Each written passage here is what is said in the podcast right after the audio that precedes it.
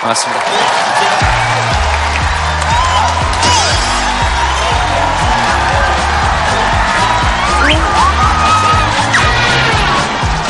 네, 어서 오십시오. 네. 반갑습니다. 늘 그 얘기 들으면서 그냥 생각이 드는 건데 나올 때마다 그런 얘기를 이제 하는데요. 잘생겼다 그러면 기분이 좋고 못생겼다 그러면 기분이 나빴다가 근데 왜 기분이 나빠야 되지 이렇게 생각해 보면 크게 기분 나쁠 일은 없는 것 같아요. 누구 기분이 더 나쁠까요? 그 사람 기분이 더 나쁘지 뭐. 안 좋은 거 보면 자기 기분이 안 좋잖아요. 그렇잖아요.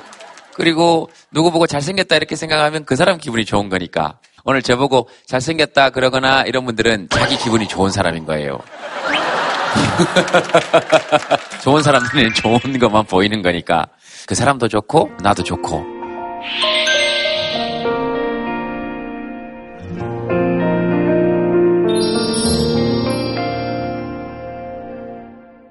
누구한테 오늘 첫 주제를 한번 드려볼까요? 나는 오늘 이런 얘기 하고 싶다. 누구들? 네, 아, 이 총각이요? 아시는 분이세요? 잘생겨가지고, 네. 다음 분 드리겠습니다. 그, 우리나라의 의사 결정 방향이 이런 식으로 흘러가서는 곤란합니다. 그러나 여러분들이 뭐 이쪽에 드리라 그랬으니까 저기 마이크 드려보겠습니다. 뭐 하실 말씀 있으면 하세요. 얼마 전에 행복의 조건이라는 책을 읽었어요. 행복의 조건에 대해서 그러고 생각을 좀 많이 해봤는데 많은 사람들한테 행복의 조건이 뭐냐고 물어보면은 사람들이 대부분 돈이라고 말이 많이 말들 해주세요. 돈이 없으면 좀 불안한 것 같고 요즘 막 취업 준비하는 사람들도 보면은 네. 약간 꿈보다는 돈 쪽으로 많이 생각하는 것 같기도 하고. 네, 근데- 잠시만요. 예. 행복의 조건 돈이라고 생각하시는 분 손 한번 들어보시기 바랍니다. 네. 있어야 네. 되는데. 네. 내려보시고. 있어야. 돈은 아닌 것 같아. 하시는 분손 들어보세요. 네. 네. 그러나 행복의 조건 안에 돈도 포함되어 있으면 괜찮은 것 같아.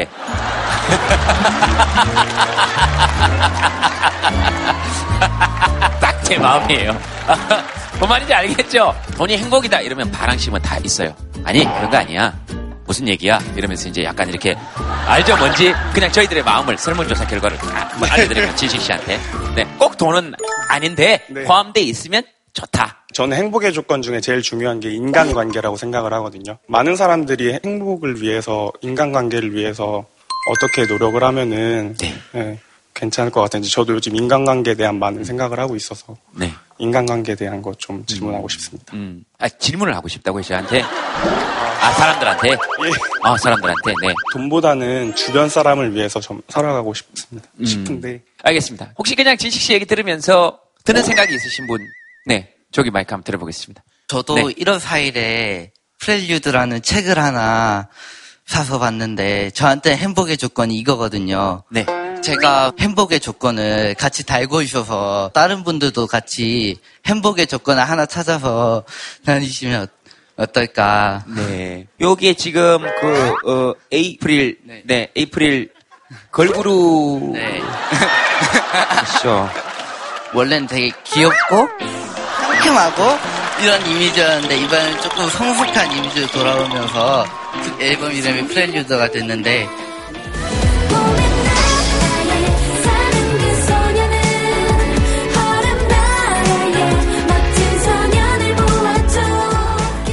에이프릴 얘기는 잘 전달되잖아요. 네. 승우 씨한테는. 아이고, 내가 왜 계속 이걸 들고 있지? 자기도 모르게 이렇게 계속 손에 들고 있네. 알겠습니다. 이게 행복의 조건이다. 네, 저처럼 행복하게 행복의 조건을 찾아가면서 살았으면 좋겠습니다.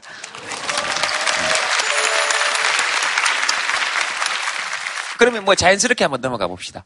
나에게 행복의 조건은 이런 거야. 마이크 들고 계신 분이 가서 들으세요. 아니 그러니까 아니 아니 아니 그러니까 아니 아니 그 준식 씨가 하는 게 아니고 아 우리 우리 스태프들 중에 마이크를 들고 계시고 전달해 주시는 분이 계시니까 이게 참여 정치의 표본입니다. 아 뭐 우리 시민이 직접 하겠다. 그러면 준식 씨가 들으세요. 아 준식 씨 아니죠? 승우 씨, 승우 씨 미안합니다. 아 서운해요. 아 서운해요. 에이프릴을 기억하는 것만 해도 감사하게 생각하세요. 제가 지금 다 기억, 아, 예, 예, 서운한 거 충분히 인정합니다. 가끔 제 이름도 헷갈립니다, 지금. 예, 승우 씨가 그러면 마이크 전달해 드리세요, 그럼. 승우 씨가.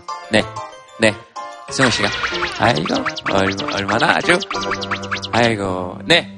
조금 전에 행복이란 말이 자꾸 나오는데요. 네. 저는 오늘 좀 많이 행복한 날이거든요. TV에도 나오고요. 그리고 아직 나가는 게 결정된 건 아닙니다.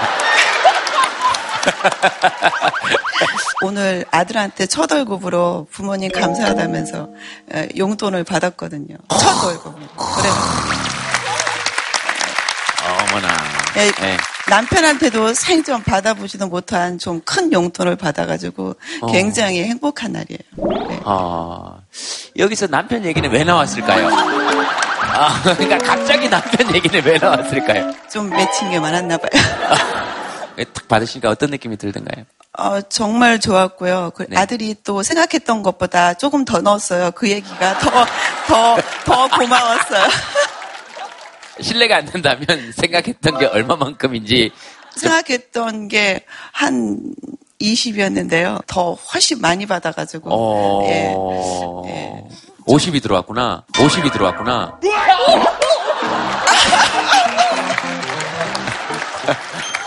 그죠? 남편은 끼켜봐야 5에서 10인데. 아니요. 남편한테 용돈 받아본 적한 번도 없어요. 어, 그러니까 뭐 어쨌든. 알겠습니다. 뭐 진짜 좋겠네요. 그게 꼭 뭐 돈 액수도 물론 중요하겠지만 그 얼마나 뿌듯하고 좋겠어요. 그죠? 그리고 옆에 오신 분은 누구십니까?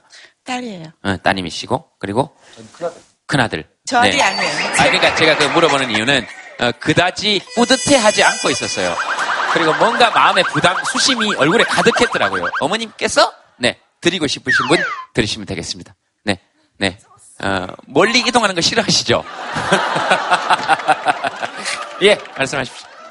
제가 전에 어디서 봤는데 네. 행복은 그 발생의 크기보다 빈도라는 음. 말을 들었어요. 그러니까 음. 어떤 한 작은 일이 되게 크게 생긴 것보다 작은 일이 여러 번 생기는 게 진짜 행복한 사람이다. 음. 라고 그래서 저는 그러니까 매일매일 작은 행복이 많은 사람이 진짜 행복한 사람이 아닐까.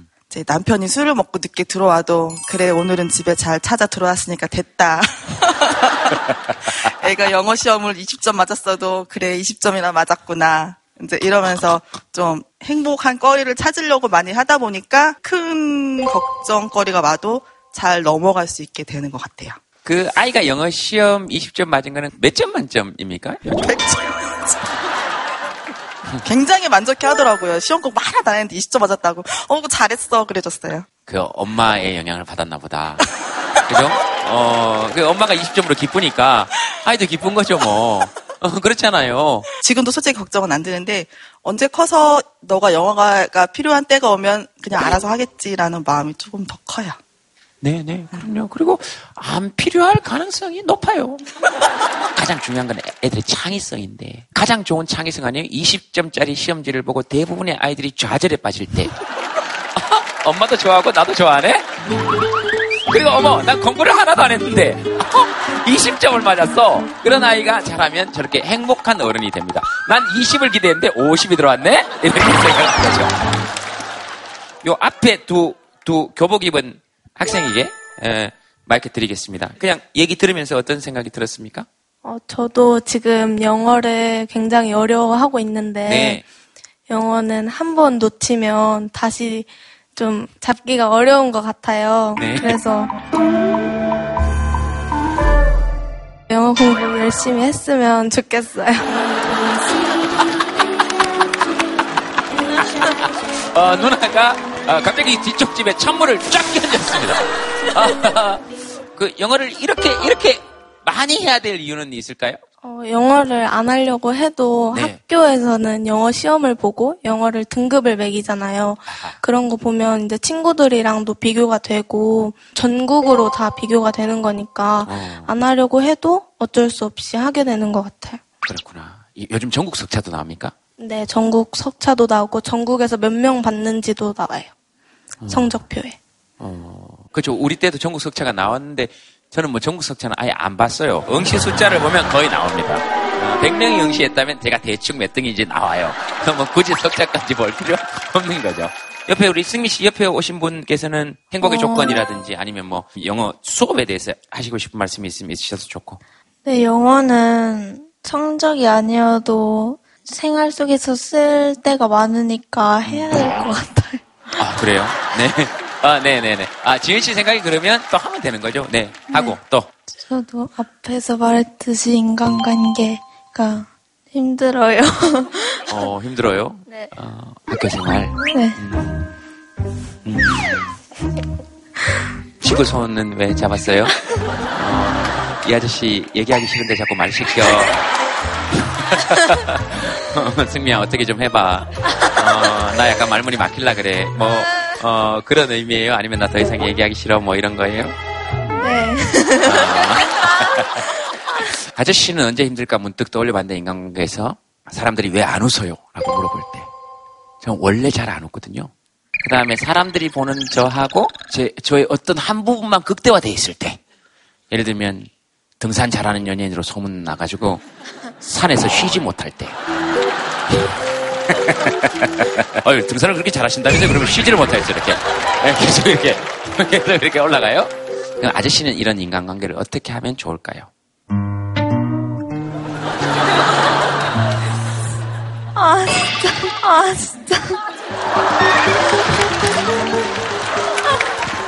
뒤에 아 진짜는 이런 의미인 거죠. 됐냐? 나하고만 왜 이렇게 오래 얘기하니? 어? 딴 사람들은 잠깐 잠깐 잠깐 얘기하다가 이런 의미입니까? 알겠습니다. 더 묻지 않도록 하겠습니다. 지은 씨는 누구한테 마이크를 주고 싶어요? 이건 행복하죠, 갑자기? 네네네, 드리면 돼요. 네. 네. 혹시 뭐 특별한 기준이나 이런 건 있으십니까? 마이크를 드리는데? 그만 물어볼까요? 어, 네. 제가 생각하는 행복은 극히 객관적이 아니라 주관적인 행복을 추구하거든요. 저는 살아가면서 네? 저는 지금 제가 하고 있는 것에 대해서 만족을 하고 살아가면 그게 진정한 행복이 아닐까라고 생각을 하고 있거든요. 부모님 같았어도 제, 가 이런 일을 했으면 좋겠다, 좋겠다 하지만 저는 그 일이 꼭 하고 싶지 않거든요. 부모님은 뭐 하라 그러셨습니까? 어, 경찰 그런 쪽을 하기를 바랬는데 저는 솔직히 공부하기가 싫거든요. 앉아 있는 걸 극히 싫어해요. 지금 힘들어요. 그래서 조금.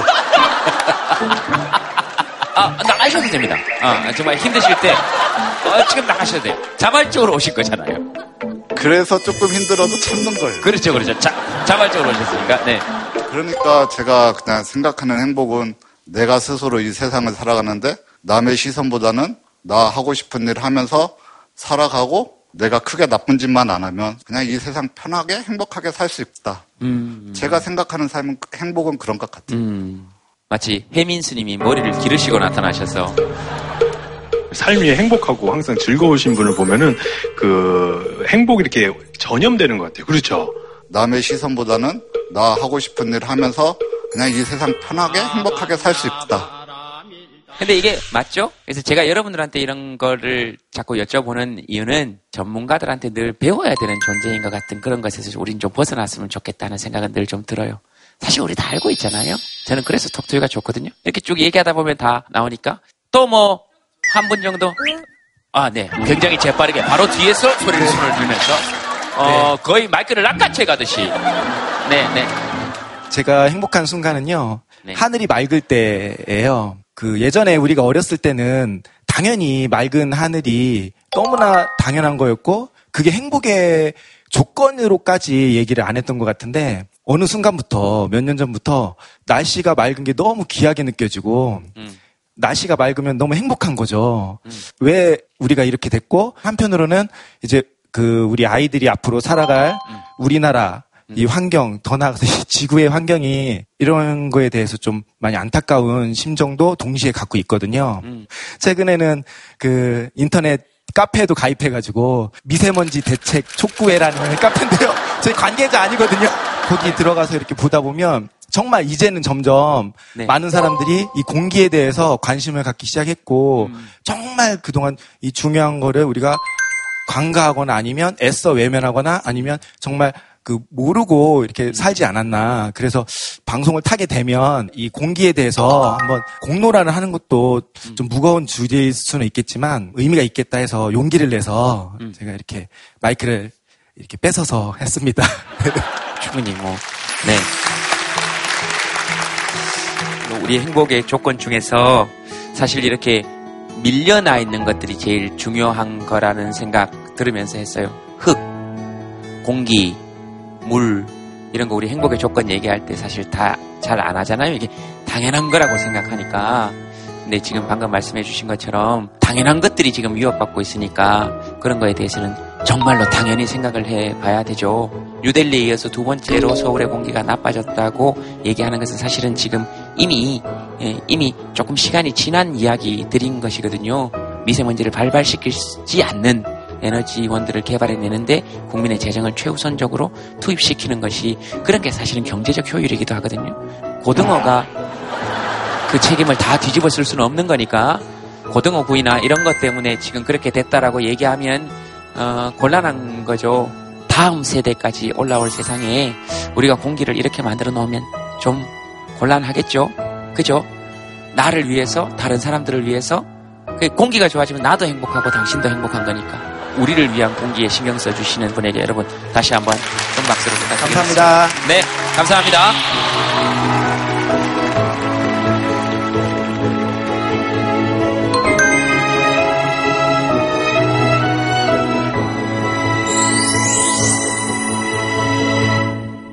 오늘 패널 여러분들 모시겠습니다. 여러분 박수로 환영해 주십시오. 어서 오십시오. 송영석 선생님 나오셨고요. 그리고 노명우 쌤, 프롬 씨 나오셨습니다. 네, 어서 오세요.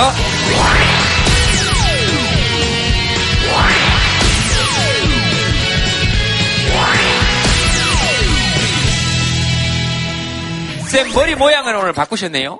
제가 바꾼 게 아니에요. 제 머리 모양은 제 마음이 아니라 만져주시는 분 마음인데 네. 오늘 만져주시는 분이 바뀌었어요. 어, 그러니까 제 어. 머리도 바뀌네요. 네네네네. 어. 배동 씨 머리도 좀 바뀌었잖아요. 저요? 네. 그거를 보고 제가 어? 오토바이를 타고 왔나? 어, 분명히 오늘 차 타고 왔는데 창문을 열었나? 어, 근데 굉장히 어울리시는 것 같아요. 약간 저기 그 1930년대 신지식인 같은 그런 느낌. 이제 안경을 조금 더 좀 동그란 거로 좀 김구 선생님 안경 같은 거로 좀 아니요, 선생님. 지금 충분히 납니다. 네, 충분히 나고요.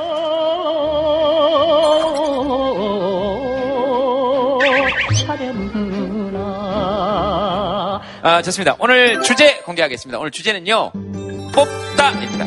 뽑다.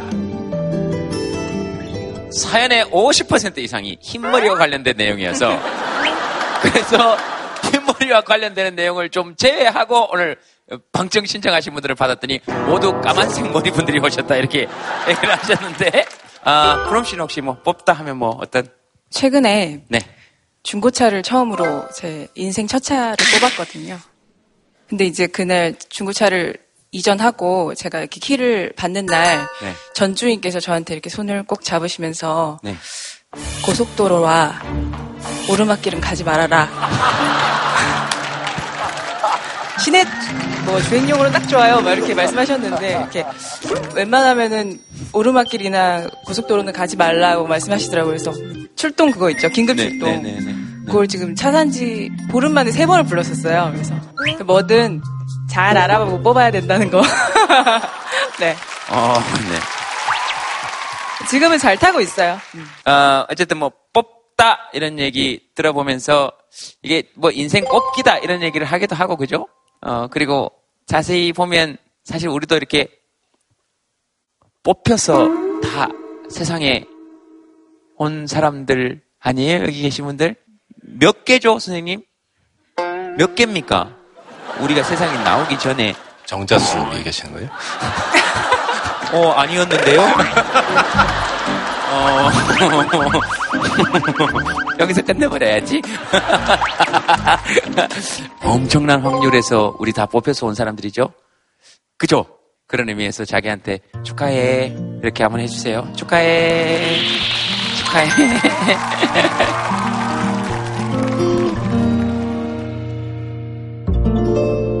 뽑다 하면 떠오르는 거 한번 적어보시겠습니까? 뽑다.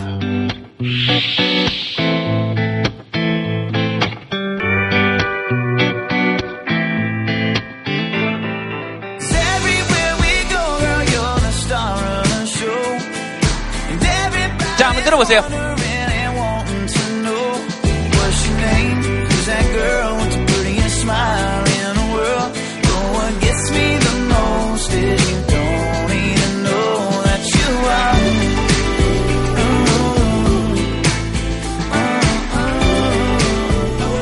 달고나.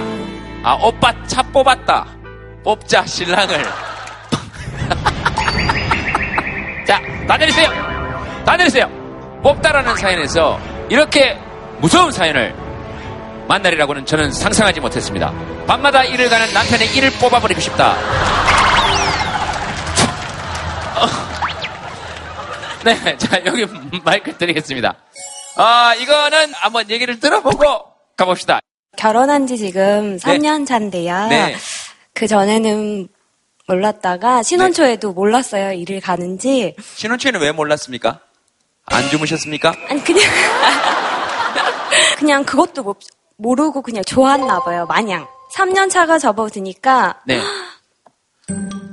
이 가는 소리 때문에 제가 잠을 못 자서 밤을 새곤 한 적이 있어가지고 아. 다 뽑아버리고 싶다고. 잘 때마다 맨날 이렇게 툭툭 치거든요. 그래도 그걸 모르고 너무 훅 자니까 더 얄미워 보이고 자기는 잘 자죠. 너무 잘 자요. 단도 직입적으로 여쭤보겠습니다. 이 가는 소리가 거슬립니까? 지금 남편이 거슬립니까? 아마도 요즘 밤마다 술을 자주 먹고 오는데 아마 그 영향도 없지 않아 있는 것 같습니다. 남편 좀 잡아보시죠. 어, 왜냐하면 지금 일을 가지고 말씀하실 수 있는 마지막 기회일 수 있으니까. 어... 요새 제가 술을 너무 네. 많이 먹는 것 같아가지고 이 가는 소리가 더 크게 들리는 것 같아요. 앞으로는 제가 좀 술을 좀 적당히 먹고 네, 일찍 집으로 귀가하겠습니다. 네. 혹시 지금 우시는 거 아닙니까? 아, 약간 울먹울먹하지 아니 아니 아니 알겠습니다. 저도 진짜 이 많이 가는 걸로 추정됩니다. 턱이 너무 아픕니다. 일어나고 나면. 이- 근데 요 근래 좀 덜 갑니다. 안 간 지 지금 정확히 탄핵이 언제 됐죠? 네. 그때 이후로 안 간다는 게 아니고 고즈음이온 것 같아서 물어본 거, 여쭤본 겁니다. 뽑다 이 주제에 관해서 또 보신 저는 저기 달고나 쪽이 좀 보였는데요. 네. 아, 선생님 개인 취향을 여쭤본 게 아니고요. 아, 제가 그래서 선생님을 좋아하긴 하는데 제가 달고나를 제가 20대 후반까지 한 번도 먹어본 적이 없어요. 예. 왜냐하면 어릴 때 엄마가 저런 거 불량식품이니까 먹지 말라고 그랬는데 네. 제가 정말 안 먹었어요. 아, 탄소 나오잖아요. 그래서 저한테는 어떠냐면 참 내가 어리석게 살았구나. 예, 증표 같은 겁니다. 요즘은 드십니까? 달고나 뭐 뽑히죠? 요즘은 이제 나이 들어서 먹으니까 맛이 별로 없더라고요. 이게 어릴 때 추억으로 먹어야 되는데 어릴 때 추억이 없으니까 네. 맛이 없죠. 유일하게 제가 어릴 때 먹었던 불량식품은 핫도그예요. 핫도그는 가끔 먹는데 핫도그가 핫도그가 불량식품이라니. 그러면 우리가 무슨 말씀이 되는 얘기를 하세요? 핫도그가 그거를 안에 어 햄 햄 잘 산 사람들 티내고 계시네. 햄안 들었었거든요 우리는. 소세지거든요 소세지. 소세지도 요만한 거 들었거든요 요만한 거 제 인생 전체를 지금 불량으로 매도하신 거예요 예? 지금 이거 그냥 넘어가면 안 됩니다 죄송합니다. 네. 말 잘 듣는 어린이셨군요. 그러니까 위험하다 그러면 절대 안 하고 겁 되게 많은 아이 있잖아요. 예. 그러니까 그렇게 컸으니까 이제 나이 들어서 야 그건 좀 아니다 싶으니까 지금은 조금 겁난다 그러면 일부러 막 나가고 뭐 여행 다니고 먹는 거랑 먹는 건 다 도전해보고 이제 그런 인간으로 변해버렸죠. 뭐. 저 때는 불량식품 중에서 지금도 그게 왜 불량식품으로 분류되는지 모르겠는데 풋과일을 불량식품이라고 해서 못 먹게 했던 기억은 나요. 먹지 아. 어렸을 때 집에 과일이 있었어요? 어머나, 어렸을 때 집에 과일이 있었답니다. 아, 나저 부르주 아들 같으니라고. 네, 쌤 뭐 없다 하면. 많은 분들 네. 말씀 나오셨는데 저는 오늘의 주제 뽑기를 연결시켜서 대한민국의 적폐를 뿌리 뽑을 수 있는 대통령을 뽑았으면 좋겠습니다.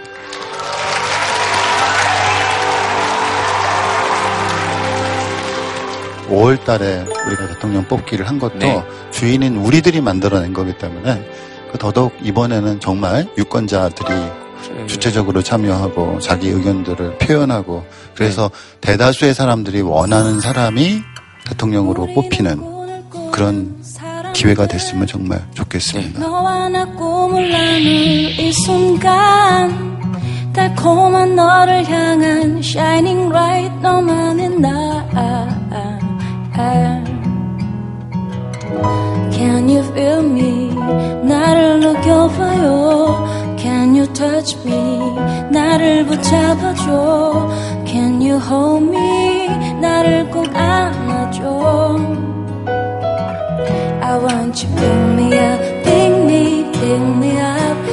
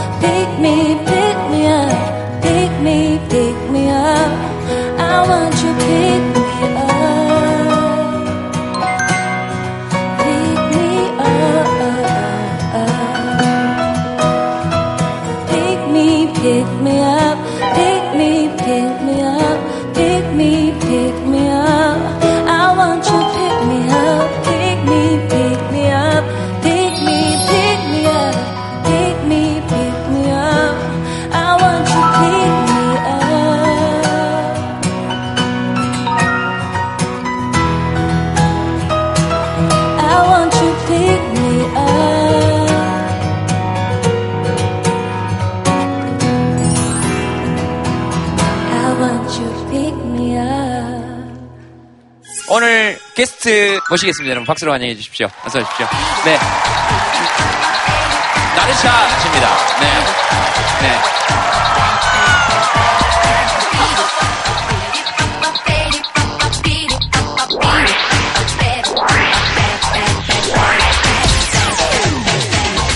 뽑다 하면 혹시 뭐 탁 떠오르는 거 있습니까? 되게 여러 가지 의미를 쓸 수 있겠지만 저는 얼마 전에 제가 굉장히 훌륭한 걸 뽑아가지고 네 제가 뽑았죠. 네, 제가 잘 뽑았죠. 예 얼마 아하. 전에 네.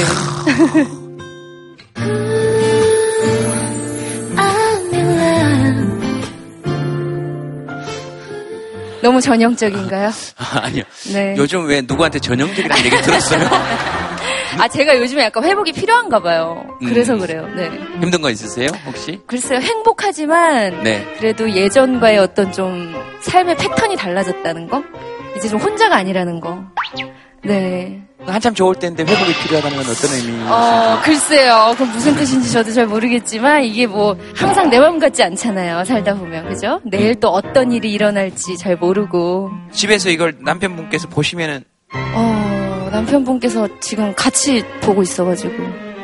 여기서 오늘. 아. 네, 오늘 이렇게 또 이 프로그램 너무 애청자여가지고. 같이 제가 서울에서 이렇게 데리고 왔어요. 네네. 어, 네. 알겠습니다. 오늘 그, 어쨌든 여기 우리 녹화하는데 1930년대 지식인이 두 분이나 계셔서.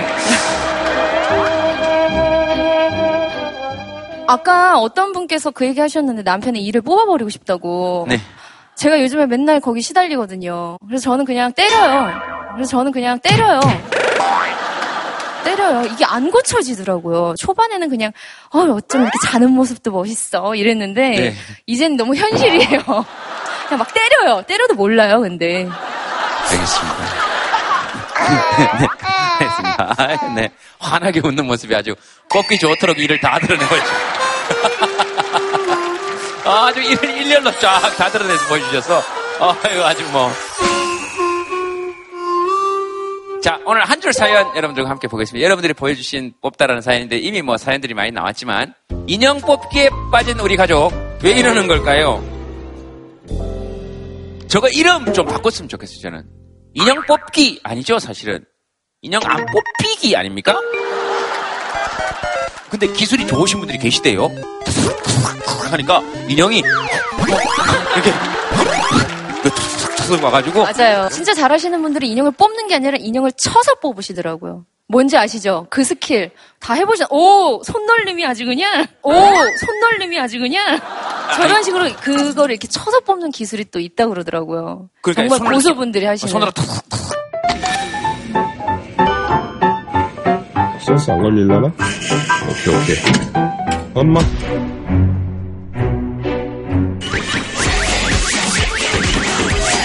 오케이.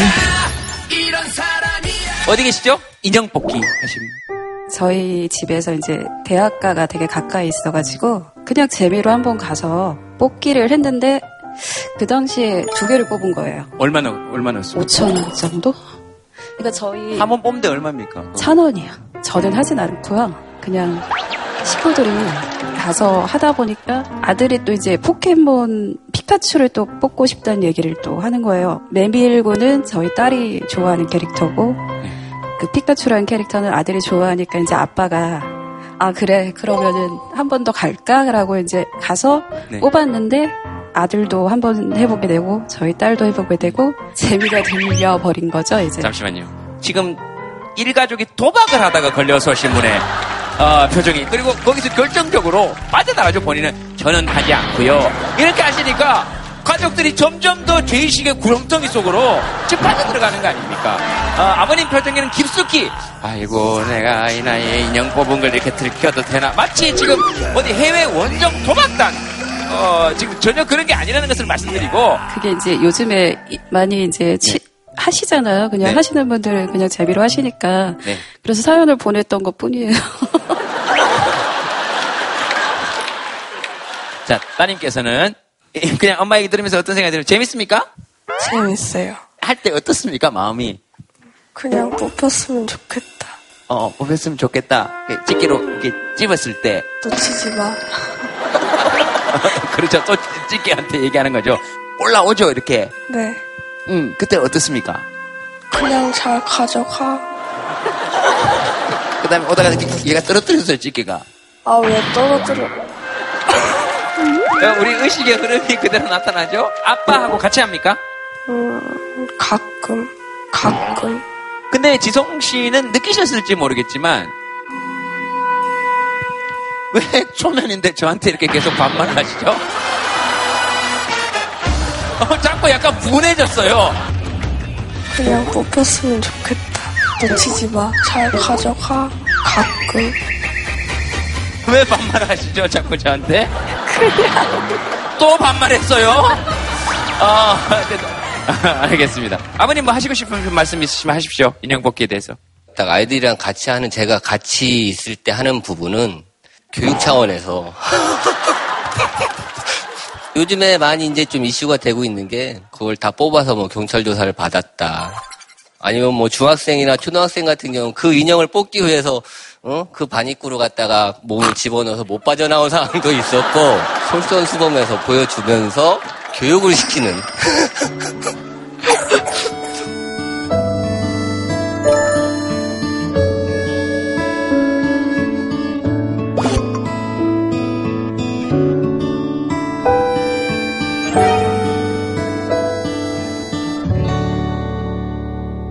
또 남자의 또 몹쓸 그 승부욕이라는 게 또 있지 않습니까 또 김재동 씨도 좀 그런 걸 좀 느껴보셨을 것 같은데 아니요, 아니요. 네, 네, 네. 자, 누가 길 가는 사람이 이런 얘기를 했습니다. 인형 뽑는 사람이. 아버님께. 어떻게 생각하시겠습니까? 좀 황당하겠네요.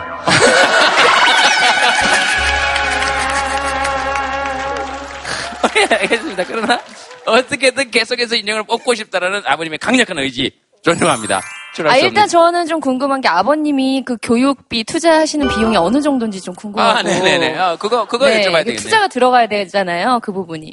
뽑기 안에 들어있는 경품 그 비용이 5천 원 이상을 안 가는 걸로 제가 알고 있어요. 네, 맞아요. 그렇기 때문에 그 범위 안에서 뭐 다섯 번의 확률을 했을 때 안 되면 그걸로 바로 집에 어, 5천 원이면 근데 사실 보통 많은 분들이 한 5천 원 정도는 좀 투자하시잖아요. 왠- 왜냐하면 그게 뭔가 뽑힐 것 같은 그 기대감 때문에. 네. 그러니까 저도 가끔 하거든요. 좀 즐겨서. 사실 그 천 원, 이천 원, 삼천 원을 투자해서 느끼는 그 뽑힐 것 같은 기대감 그리고 그 작은 사치가 주는 그 행복감이 있단 말이에요. 그죠, 아버님? 네. 그런 것 때문에 하게 되는 것 같아요. 비용이 어떤 그 이상을 넘어가면 안 되겠지만 저는 그 특히 요즘 같은 시대에 그 1, 2천으로 느낄, 느낄 수 있는 그런 네. 행복이 있다면 저는 그건 나쁘지 않다고 생각해요. 그럼요. 인형 뽑기 탈출할 수 없다 하시는 분. 몇 주 전에 예. 이제 여자친구가 화장품 가게를 같이 가자고 하더라고요. 근데 네. 같이 가도 딱히 저는 별로 관심도 없고 그래가지고 너는 가라. 나는 인형 뽑기방 가겠다 해가지고 뽑으려고 이제 하고 있었는데 그러고도 연애가 됩니까? 어, 저런 것도 여자친구를 사귄다. 아, 미안합니다. 혼잣말 했는데 크게 들렸죠? 어, 미안합니다. 네. 네, 갔는데 이제 네. 중학교 남매로 보이는 애들이 이렇게 있더라고요. 예. 근데 이제 누나 동생 사이였는데 그 중학교 남학생이 누나 뭐 갖고 싶어라고 하니까 피카츄라고 딱 얘기를 하니까 천 원을 딱 넣더니 피카츄 인형을 딱 뽑더라고요. 그 너무 신기해가지고 그걸 구경을 하고 있었는데 그 다음에 못 뽑고 싶어 했는데 이제 잠만보 인형을 또 뽑고 싶다고 하더라고요. 한천 원 넣더니 못 뽑더라고요. 그래서 결국은 못 뽑았고 그 인형이 그 입구에 걸쳐서 이제 딱 걸렸던 거죠. 진짜 누가 봐도 천 원만 더 넣으면은 뽑는 상황인데 어, 잠깐만. 이런 얘기는 잠깐만 이따 잠깐만 하, 어, 이 결과를 예측하면서 지금 우리 쌤이 최초로 지금 일어나려 그러잖아요. 어, 너무 궁금한 나머지 몸이 지금 앞으로 쏠렸잖아. 그렇지. 그건 나올 것 같지. 그 동생이 그러더라고요. 누나 천 원 있어? 하니까 아니 없어. 아까 천 원짜리 빵을 사 먹어서 없어. 그러면서 제 머릿속에 든 생각이 쟤네들이 돈이 없고 그러면은 돈이 있고 있고 있고 그렇죠. 아 어떻게 해야 되나 하더니 그 남학생이 인형 기계를 막 흔들더라고요. 제가 그러지 마라. 말려서 돈을 넣고 결국엔 뽑았어요, 제가. 뽑았는데 그 남학생의 표정을 봤는데 어,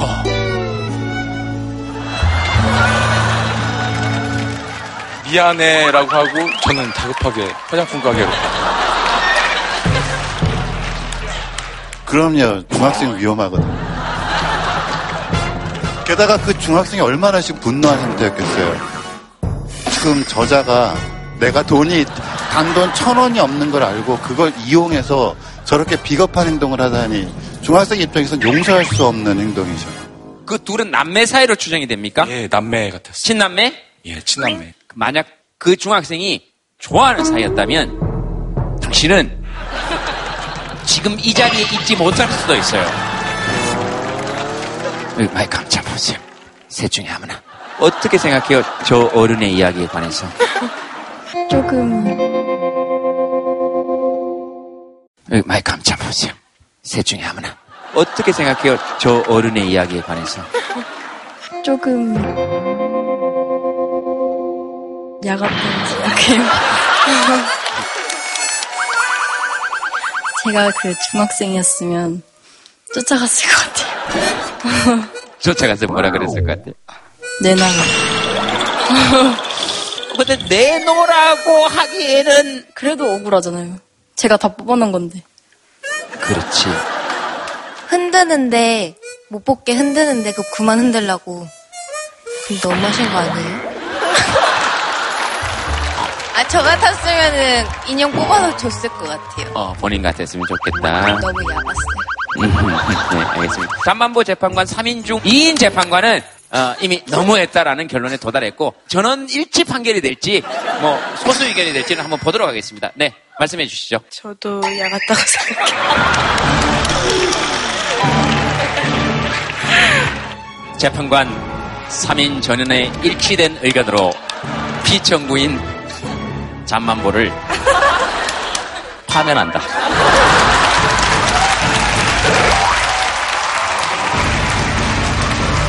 뭐 이의 있으시면 피청구인 말씀하시죠.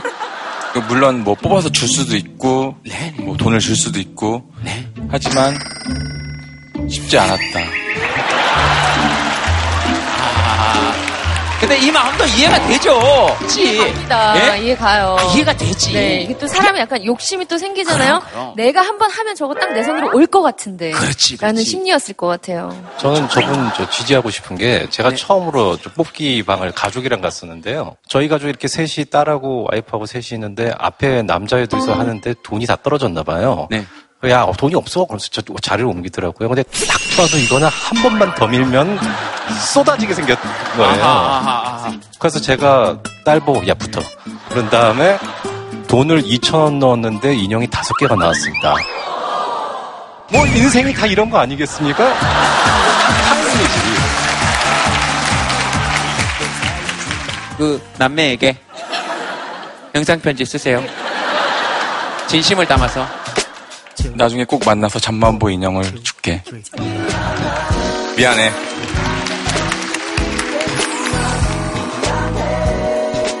나르샤 씨가 하- 하나 골라보시죠. 전 요게 좀 궁금해. 아이들 회장 선거에 왜 엄마의 스펙이 필요하죠? 어디 계시죠? 자, 보겠습니다. 초등학생들은 학기 초가 되면은 전체 부회장, 전체 회장을 뽑고 반에서는 반장, 부장을, 부회장을 뽑아요. 근데 저희 아이가 이번에 반장에 나가고 싶다고 해서 그럼 나가라 했더니 중간에 전화가 왔어 울면서 엄마 나 학원 다니고 싶어 그러더라고요. 그래갖고 왜? 지금까지 학원을 안 다닌다고 하더니 왜 갑자기 학원을 다니고 싶어? 그랬더니 아이들이 벌써 전날 학원에서 얘기를 했대요. 누굴 뽑자? 라고. 꼭 엄마들이 벌써 누굴 뽑아라고 이야기를 했다고 하더라고요. 그리고 제가 초등학교에 가서 수업을 하는데 저희 뒤에서 아이와 엄마가 지나가시더라고요. 근데 하시는 말씀이 너는 부회장 나가기 싫어? 엄마가 다 해주잖아. 공약도 사주지. 뭐 홍보물도 엄마가 다 맞췄지. 너 가서 말만 해. 라고 하시더라고요. 그래서 아이의 그런 모습을 보면서 저 또한 그런 엄마가 아니었나. 엄마의 스펙, 학원, 아이들 선거에 참 중요한 역할을 하는구나. 근데 저희가 5월 달에 대선을 하잖아요. 그런데 우리가 권리가 있다면 그거에 대한 책임 또한 따라야 된다고 봅니다. 그래서 이 사연을 쓰게 되었어요. 이 사연을 뽑은 이유 중에 하나가 저도 이제 언젠가는 엄마가 될 거잖아요. 네. 욕심 없는 엄마가 되고 싶다라는 생각을 해요. 결국에 모든 건 다 욕심에서 오는 것 같더라고요.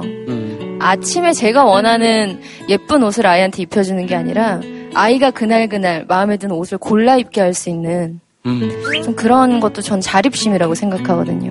그런 선택권을 좀 많이 주고 싶다 이런 생각을 해요. 음. 제가 나중에 엄마가 된다면 요 얘기 들으시면서 그냥 생각이 드시는 분 있으시면 손 들고 얘기해 주시면 됩니다. 제 고향에서 이제 초등학교에서 그 종교회장을 나갈 때 함께 출마했던 친구가 이제 사실 엄청나게 잘 살고 학교에서 많은 것들이 교부했던 친구인데 담임 선생님께서 이제 아버지께 전화를 하셔서 그 친구가 나가기로 했으니까 우성이는 안 나갔으면 좋겠다 이렇게 말씀을 하셨고 이제 그런 상황들은 사실 몰랐었죠. 그래 나중에 이제 아버지께서 담담하게 말씀하셨는데 사실 저는 굴하지 않고 이제 나가긴 했습니다. 근데 이제 사실은 그 아이들은 아무리 부모님께서 누굴 뽑고 누가 좋다라고 하더라도 아이들이 스스로 판단하고 느낄 수 있는 것들이 있거든요.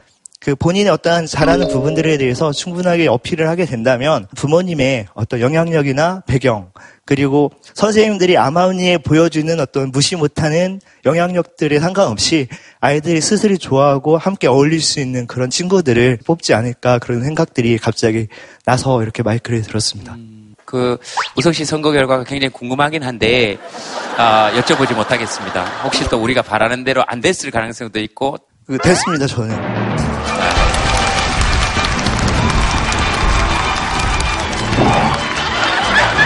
네. 그만두라고 이렇게 얘기, 그 얘기하는 거는 사실 제가 아빠 같으면 굉장히 서운하고 화났을 것 같아요. 그죠? 그거, 그리고 내 아이한테 아빠가 못나서 약간 그런 생각이 좀 들 수도 있고, 그리고 어, 그 한은 이쪽에서 풀어드린 것 같아요. 어떤 분이, 어, 순간적으로 그렇게 또라이네, 또라이네. 어, 이렇게 얘기하시는 소리가 있었다는 것을 어, 좀 전해드리겠습니다. 아, 하여튼 요 근처였어요. 어, 요, 요, 요 근처였습니다. 어, 근데 뭐, 그 표현이 옳고 그르고를 떠나서, 어, 그런 공감 받으면 사실 사람이 좀 낫거든요. 그 말씀 꼭 좀 아버지께 전해주십시오. 또라이네 하셨던 분 손 한번 들어보세요. 솔직하게. 아, 여기, 여기 계십니다. 혹시 저 얘기 들으시면서 뭐 생각이 나시는 게 있으시면. 저는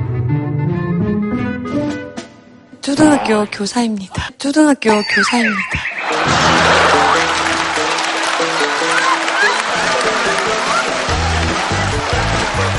그 교육자로서 부족자랑 요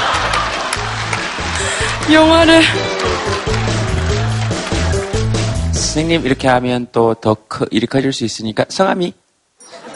아, 성함, 성함 말씀드리지 네. 않도록 네. 하겠습니다. 가명을 써드리도록. 뭐, 뭐, 뭘로 해드릴까요? 미진 씨, 뭐, 선영 씨, 미옥 씨.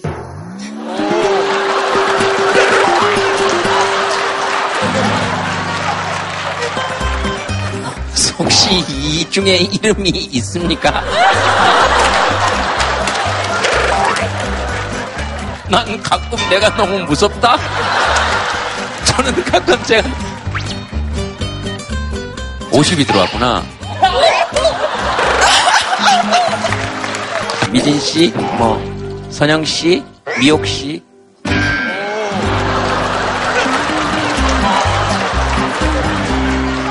미진 씨로 할게요. 왜냐하면 선영 씨는 본명이니까.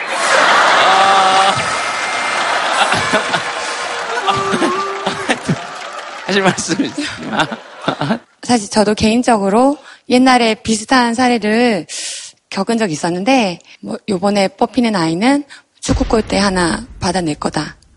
뭐, 그런 발언을 이제 들은 적도 있고, 시대가 예전처럼 그렇지 않아서 다들 이제 그런 상황에 대해서는 적극적으로 신고하실 수도 있고, 걱정 마셔도 될 것 같습니다.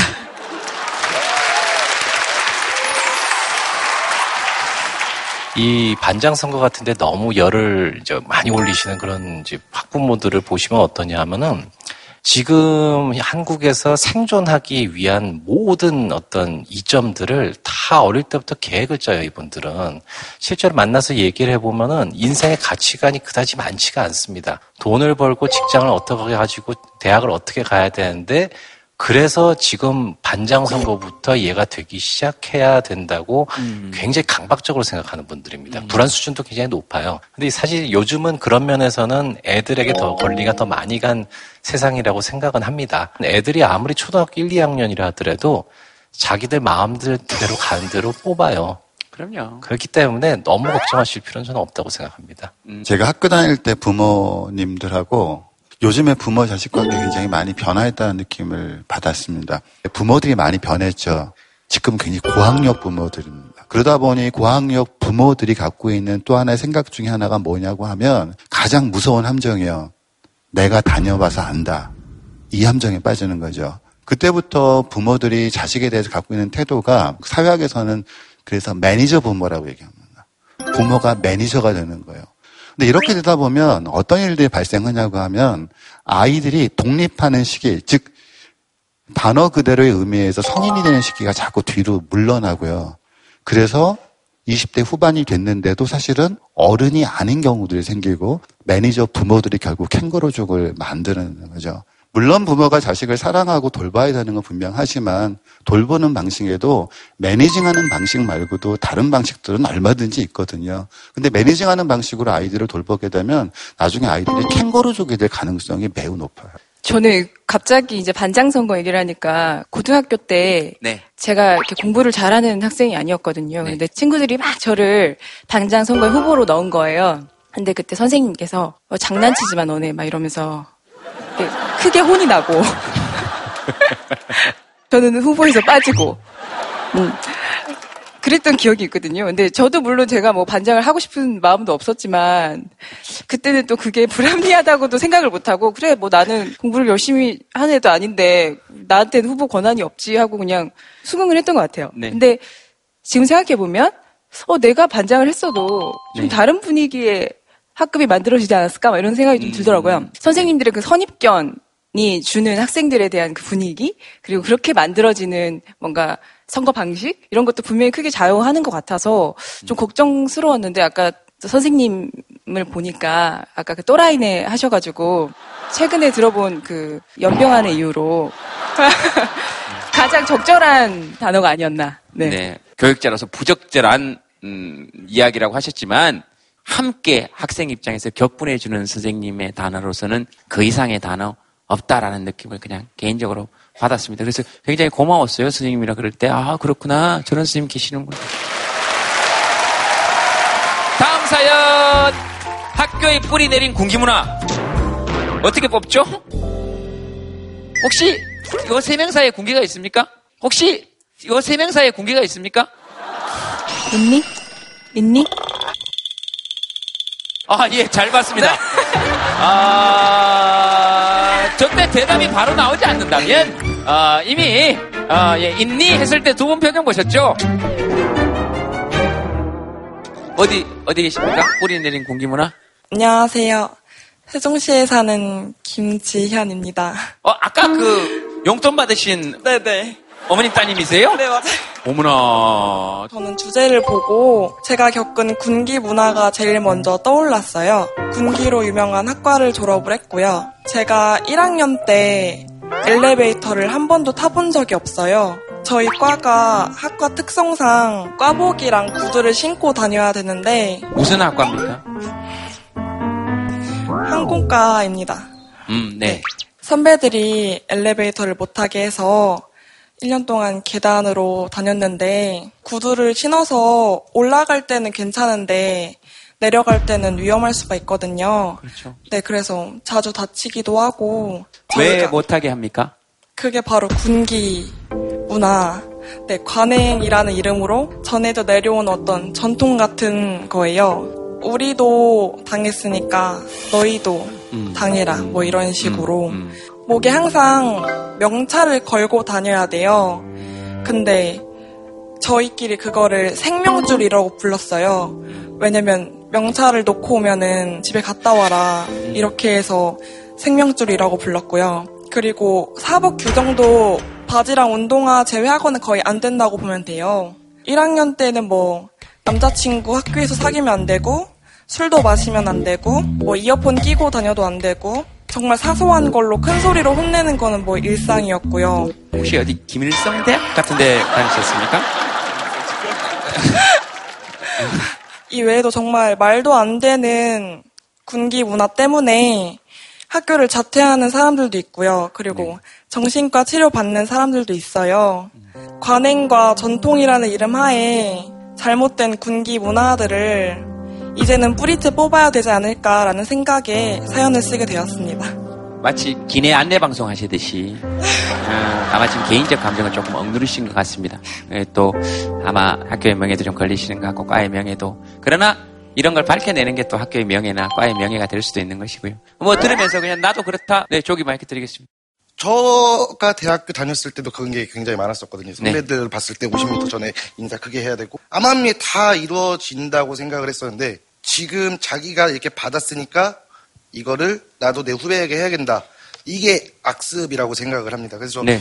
군대에 있을 때는 아까 이제 그 부하걸의 나르샤님이 나오셨을 때도 무서웠었어요. 옛날 생각이 많이 났었어요. 그러니까 저희 선임들이 월차료를 준다고 했을 때 항상 보일러실에 틀어놓은 노래가 아브라카타브라, 아브라카타브라. 제가 사와 드릴게요. 네.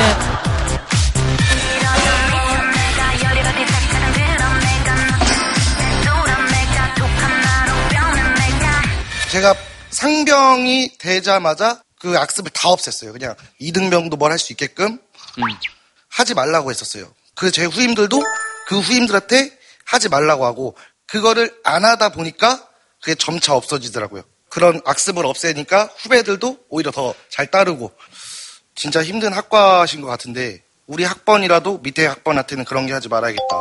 음. 우리 그게 조금 중요한 것 같아요. 네, 네, 네, 네. 그렇네요. 전 모르겠어요. 일단 그런 관행이라는 것 자체가 어디서부터 누가 어떻게 만들어서 시작된 건지 모르겠지만 뭐 필요한 룰, 뭐 필요한 어떤 뭐 서열 이런 건 있을 수 있을 것 같아요. 하지만 음. 그 이상의 불필요한 그런 군기라는 건 사실 없는 이만 못하지 않나 이런 생각이 들고 분명히 우리 아까 그 군대 계셨던 우리 선생님처럼 다른 사람이 바꿔주기를 기다리는 것보다 내가 먼저 용기를 내서 어떤 그런 리더가 된다면 음, 음, 음. 분명히 그 용기를 보고 또 더 다른 용기가 얹혀지고 또 네. 얹혀지고 해서 분명히 그런 안 좋은 관행들은 바꿀 수 있다고 생각해요. 근데 그 시작을 누가 하느냐. 또좀 중요한 것 같아요. 근데 다른 사람이 하기를 기다릴 필요는 별로 없는 것 같아요. 그렇게 해보신 적 혹시 있으세요? 없습니다. 없습니다. 굉장히 저는 멋있는 선택을 하셨, 하셨다고 생각을 해요. 네, 네. 네. 음. 인간 자체가 원체 개개인은 나약하기 때문에 어떤 집단의 소속감을 굉장하게 부여를 해버리면 자기가 그 소속된 사람이라고 느껴지면서 현재 개인보다 훨씬 더 큰 존재가 됩니다. 나는 한 민족이야. 나는 대한민국 국민이야라는 생각으로 바뀌게 되죠. 그러면서 강한 아이덴티티를 본인이 가지게 됩니다. 이게 지금 현상에서 어떤 문제가 벌어지냐면 대학교를 졸업한 다음에 아무런 미래가 주질 않아요. 나한테 뭔가 이득이 있고 더 큰 아이덴티티를 누릴 수 있어야 되는데 아무것도 없거든요. 그래 공허한 단체가 돼버리는 거예요. 그래서 아랫사람들한테 더 가혹한 룰을 계속 만들어서 우리 단체에서 살아남으려면 너가 이거 지킬 수밖에 없다라는 어떤 그런 경직된 어떤 단체를 자꾸 만들어가죠. 그래서 미래가 불투명하다고 생각하는 지금 20대가 있는 한은 이런 현상이 전 쉽게 없어지지는 전 않을 거라고 생각합니다. 나 혼자로서 나는 이러한 사람이다라는 걸 찾을 수 있는 사회 환경이 돼야만 지금과 같은 악습들이 서서히 사라질 거예요. 저는 적어도 10년 동안은 아마 쉽게는 없어지지 않을 거라고 생각해요. 평소보다 웃음의 빈도가 좀 적습니다. 잠 오십니까? 많이 지루하십니까? 평소보다 웃음의 빈도가 좀 적습니다. 잠오십니까? 많이 지루하십니까? 공기 한번 바짝 한번 들어보시겠습니까? 아, 네.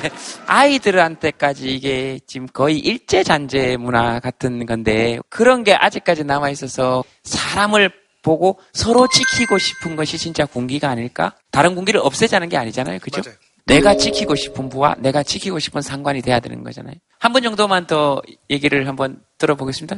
저는 이제 고등학교 때 일명 간현악부 제가 음악도 몰랐는데 네. 그냥 성출돼서 뽑혀서 간 거예요. 그게 인상 보고 네, 가자마자 그 강당에 가는데 제 동기 애들이 맡고 있더라고요. 너 들을래 안 들을래? 저못 들으면 엄마한테 혼납니다. 뭐 100대 200도 맞는 거예요. 그 저한테 온 거예요 순서가. 너 들을래 안 들을래? 예 들겠습니다. 그 방법이 없잖아요. 근데 제가 그 생활 너무 하기 싫어서 결국 고등학교를 중퇴를 했어요. 그제 인생이 꼬이기 시작한 거예요. 근데 그거를 어, 극복하는데 너무 힘들었어요. 사실은 지금 뭐 중줄로 말되는 학력, 학력으로 몇, 거의 몇 년을 살고 참았으면 하는 생각도 있었는데 당시엔 너무 힘들고 하기 싫어서 거의 포기했는데 네, 학교까지 포기했는데 지금까지 오기 너무 힘들었던 거 그래서 친- 친구한테 그래서 조금만 참, 참으면 그만 포기하는 것보다 낫다 그만 포기하는 것보다 낫다 지금은 뭐제 와이프도 있고 아이도 키우면서 뭐 제가 제 동생이랑 나이 같거든요. 결혼도 늦게 했어요. 저 사실은. 근데 제 동생 앞에서 말 못하는 거지. 저도 막내가 4살이에요 이제. 그래서 네, 이런 얘기는 굳이 하실 필요 없었는데, 어, 어, 그러나 지금 참는 게 낫다 그랬으니까 한번 참고 가겠습니다, 제가. 네. 포기하지 말고 저 때 끝까지 가십시오. 네, 네. 어, 동환 씨 하시는 말씀도 그냥 제가 듣기로는 예, 포기하셨다고 말씀하셨는데 사실은 굉장히 적극적인 선택을 하신 거죠. 포기가 아니고. 나 이렇게는 안 살아. 라는 선택을 하신 거니까. 견디는 것도 선택이긴 하지만 저는 동환 씨 같은 선택도 그 정말 멋진 선택의 하나이기도 해요. 저는 들으면서 그런 느낌이 들었어요. 그 선택 자체가. 음.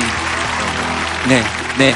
근데 이게 왜 있어야 하죠? 라고 질문을 던졌을 때 아까 그 학과 설명하면서 재미있는 단어 몇 가지 나왔어요. 학과의 특성상, 관행, 전통.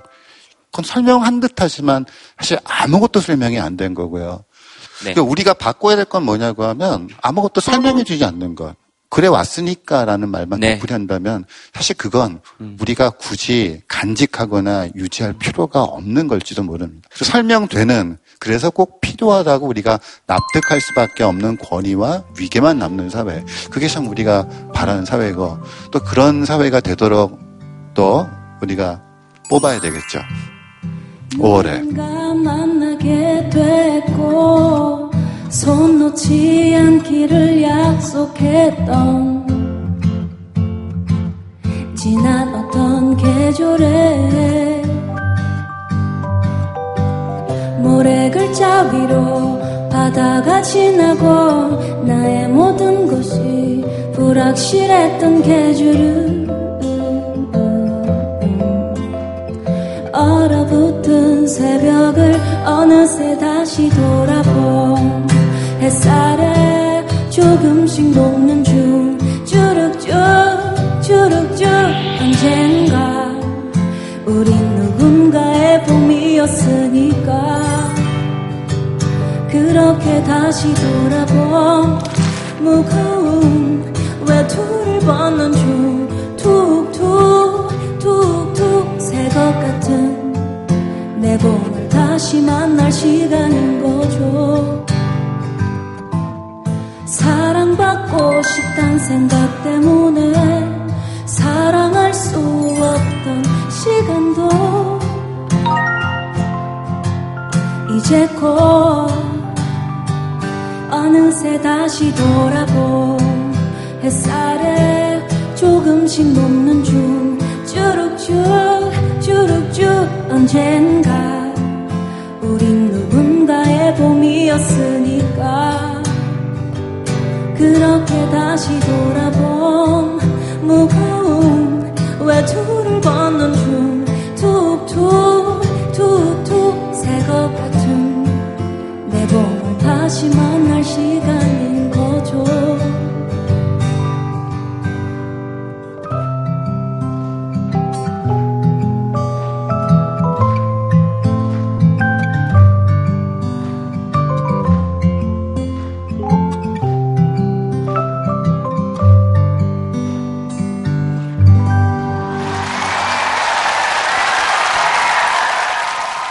TBC.